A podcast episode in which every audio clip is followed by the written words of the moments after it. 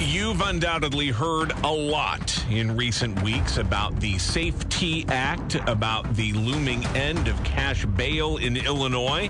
A lot of what you've heard has been political in nature. Some of it has had some real misinformation attached to it, which is why I was really glad today when Sangamon County State's Attorney Dan Wright put out a press release to really sort of lay out the facts as we know it about this law, what it will do, and what we need to know before it takes effect on January 1st. And Sangamon County State's Attorney Dan Wright joins us now to uh, to put this into some plain language that hopefully we can all understand and really separate the uh, facts from the hype in all of this. Dan, thanks for the time. We really appreciate it. Good afternoon, Jim. Thanks for having me on. Well, let me just uh, start by saying my takeaway from reading your press release, uh, and uh, correct me if I'm uh, mischaracterizing this, but uh, that the sky is not falling yet, but that it would be really helpful to make some changes, some modifications to this law before it takes effect to prevent some real complications. Is that a fair assessment? I, I think that's correct. Um, there are a lot of good faith concerns that are are, are premised in um, a, a, really fundamental uh, area of public interest, which is obviously public safety, um, and and and that's my uh, agenda. Um, I'm I'm not, um, you know, this is not a political issue. This is not a, you know, um, an issue that you know is about you know the left or the right. This is about uh, preserving public safety and also recognizing that there is plenty of room for criminal justice reform and uh, I think that is the, the objectives of the sponsors of this legislation and the key stakeholders that, that support the bill. Um, I support many parts of it. Um, I think the the end of cash bail is a valid public policy objective because uh, you know I don't believe someone should be held in jail simply by a function of how much is in their bank account. My concern is is not uh, that uh, objective, um, but what do we replace it with, and and how do we maximize um, uh, the ability of law enforcement and state's attorneys and judges to make sure that um, those who present a, a, serious danger to the community uh, based on the nature of the offense, the circumstances surrounding the offense, um, criminal history, et cetera, uh, that judges retain the discretion to make those uh, comprehensive evaluations based upon the facts uh, and circumstances in front of them, uh, based upon the, the, the immediate um, facts in front of them rather than um, you know be subject to to very specific and significant restrictions um, Im- imposed under this uh, new law that are that are not part of a judge's current discretion. I, know there's a, a, lot to this law, and, and, it's hard to, to break this down into some you know really kind of simple terms that covers all the different scenarios here. But if you can sort of explain to us uh, if this law, as it's currently written, goes into effect on January 1st, what changes in terms of a judge's ability to keep someone behind bars who is suspected of committing you know potentially a very serious crime, uh, a, a crime that may you know pose pose dangers to the public if that individual were to be let out. What's different about what happens on January 1st, 2023 compared to the system we have in place right now? Well, I, good question, and happy to answer that. I, I, will say that the the SAFE-T Act is uh, an approximately 760 some page bill that touches upon, you know, over 250 separate statutes. Um, and so, when we talk about the SAFE-T Act and its effects, some of it has already gone into effect. Some of it um, will go into effect January 1st, specifically the pretrial detention standards or the Pretrial Fairness Act, which is a part of the, the SAFE-T Act. And then there are other provisions, uh, for example, the the, uh, the, the phased in body cam requirement based upon um, you know uh, the populations or, or uh, certain departments throughout the state. Some of those uh, will go into effect as late as 2025. So there's there's a long um, uh, runway for a lot of the provisions of this act to take effect. But the purpose of our discussion is the, is the Pretrial Fairness Act, the pretrial detention standards. The, the, the chief way in which uh, it changes is that um, a judge's discretion currently, so so prior to the effective date of, of the SAFE-T Act or of the Pretrial Fairness Act, um, a judge currently has the ability to uh, review all the facts uh, and circumstances presented by the, the, prosecution and uh, and the defense, uh, which includes criminal history, the specific nature of the offense, um, prior failures to appear in court as as as evidence of uh, the likelihood that the that the individual will uh, appear at, at for, for future court dates for the charged offense, um, and a judge's discretion to evaluate those all of those uh, comprehensive circumstances to determine um, what a person's cash bond should be. Um, that's the, that's the status now. Now there are circumstances where someone can have their bond denied completely. Those are very rare circumstances requiring a different standard of proof and, and, and different standards uh, aside from you know your typical uh, bond hearing. So when you eliminate cash bail, um, for example, the federal system that while it maintains uh, you know the ability to impose cash bail in certain circumstances, typically it's an in or out uh, detention system. So you're either detained or not detained. Uh, and that is what Illinois is moving to in theory as far as, as, far as the result. You're either in or you're out.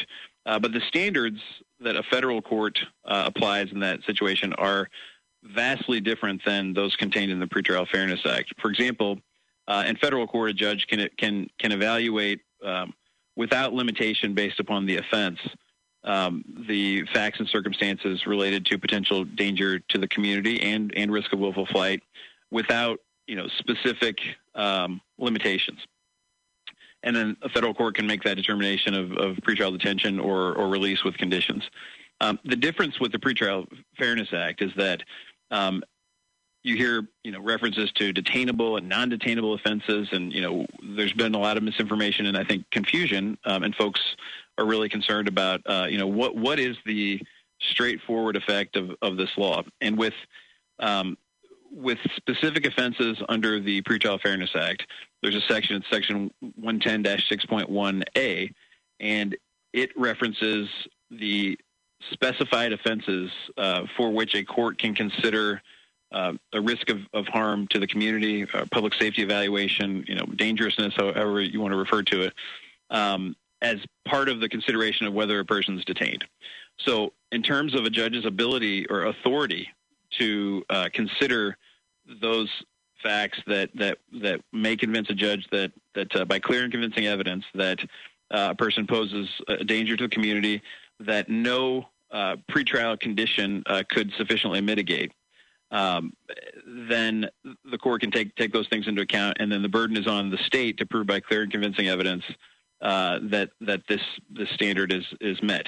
So the offenses that are included in that are, according to the statute, uh, the new the new statute that goes into effect January one, are forcible felonies that are not eligible eligible for probation, uh, which would include things like first degree murder, um, you know, and, and many other crimes that you would you would expect.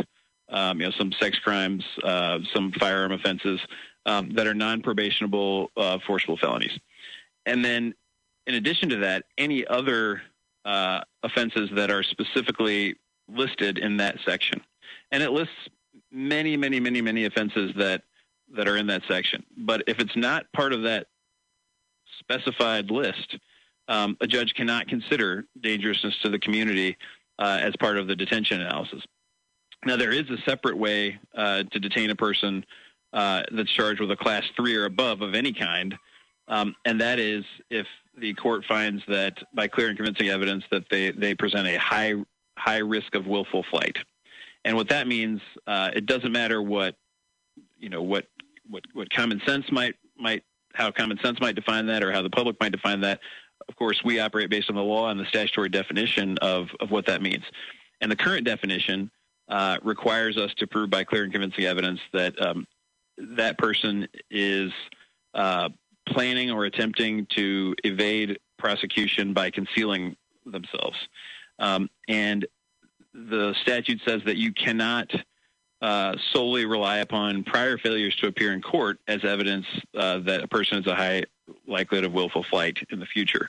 Um, so the the general consensus among you know prosecutors of of, of, of all parties and, and you know folks with decades of training and experience uh, in, in these types of cases, the general consensus is that that narrowly defined definition essentially eliminates detention um, on the basis of high risk of willful flight in in in nearly every conceivable uh, situation, short of you know a defendant uh, declaring that they intend to evade prosecution by concealing themselves. And Dan, if I can, um, if so, I can jump in here because we're we're tight yeah. on time, and I want to make sure we cover the, the real high points on this. You have in this press release a list of, of various crimes, serious crimes, uh, for which, uh, according to this, a judge would not be permitted to consider potential danger to the community because these are probational offen- uh, probationable offenses.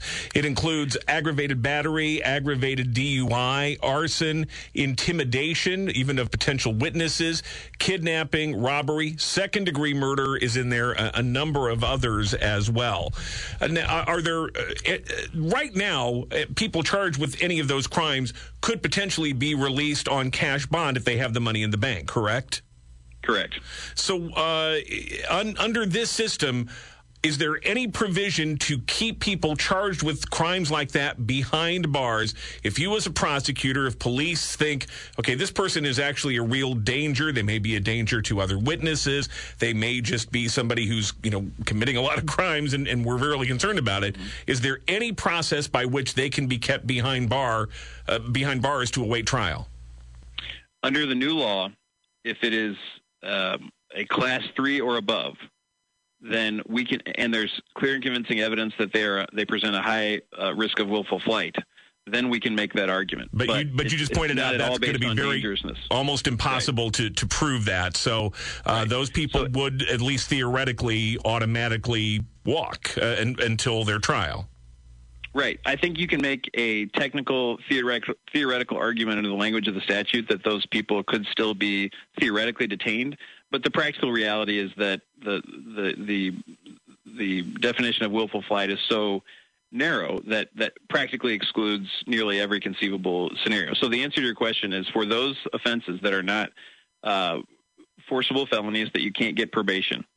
Uh, or other offenses that are specifically enumerated in, in that section of the act where a court is permitted to continue da- to consider dangerousness to a person or persons or, or the community, um, then then those are not allowed to be uh, considered in terms of, of dangerousness of, of, the individual that's charged with those offenses. And the, the, the offenses that you mentioned uh, are either um, forcible felonies that are eligible for probation or are you know serious dangerous crimes uh, that are not enumerated in, in that section.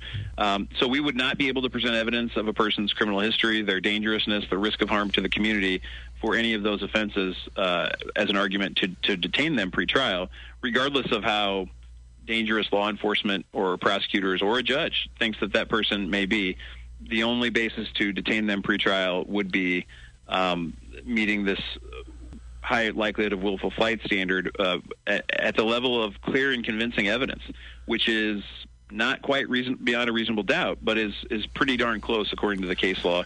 Um, and of course far above uh, you know finding a probable cause, which is um, the, the, current standard to uh, detain someone and, and, and, give them a cash bond. The other thing we're hearing, even from some of your fellow prosecutors, that this isn't only just an issue for uh, cases that you're dealing with after the first of the year, but people you've got right now behind bars in the Sangamon County Jail for whom bond has been set.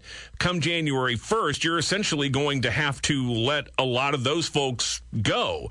Is that accurate? Do you have to fling open the jail cell doors on New Year's Day? What what do we do? Do about that, that situation with people who are currently incarcerated and awaiting trial, charged with some of these serious offenses?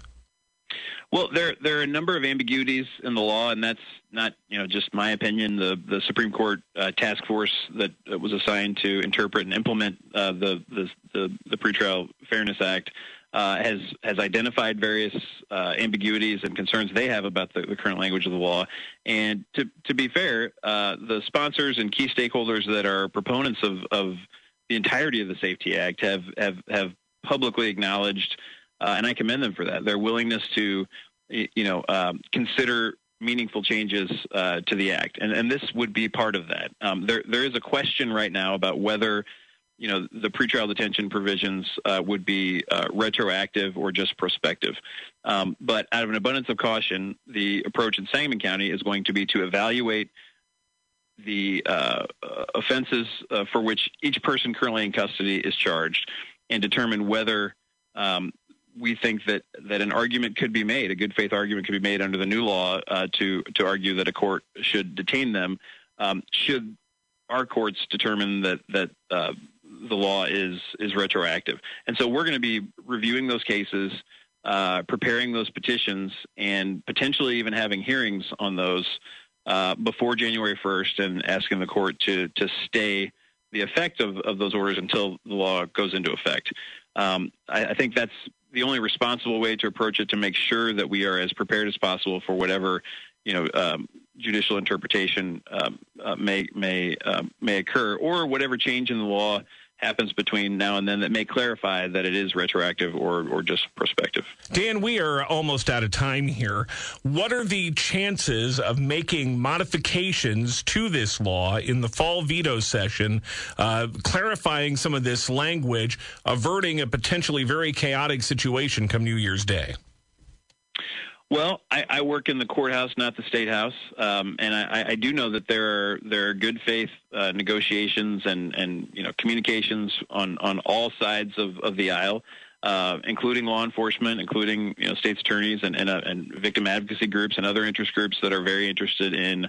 Um, this bill and the, the public policy objectives of the bill, but also making sure that we balance that with with, public safety. Um, but I, I don't have a crystal ball, and I'm, uh, you know, I'm not uh, enough of an insider at the state house to know what the what the real probability of that is. But I can say that that the parties involved that do have the ability um, to to make meaningful changes to to the act uh, are engaged in good faith discussions with uh, with with various stakeholders. Uh, I think they want to get it right in the end.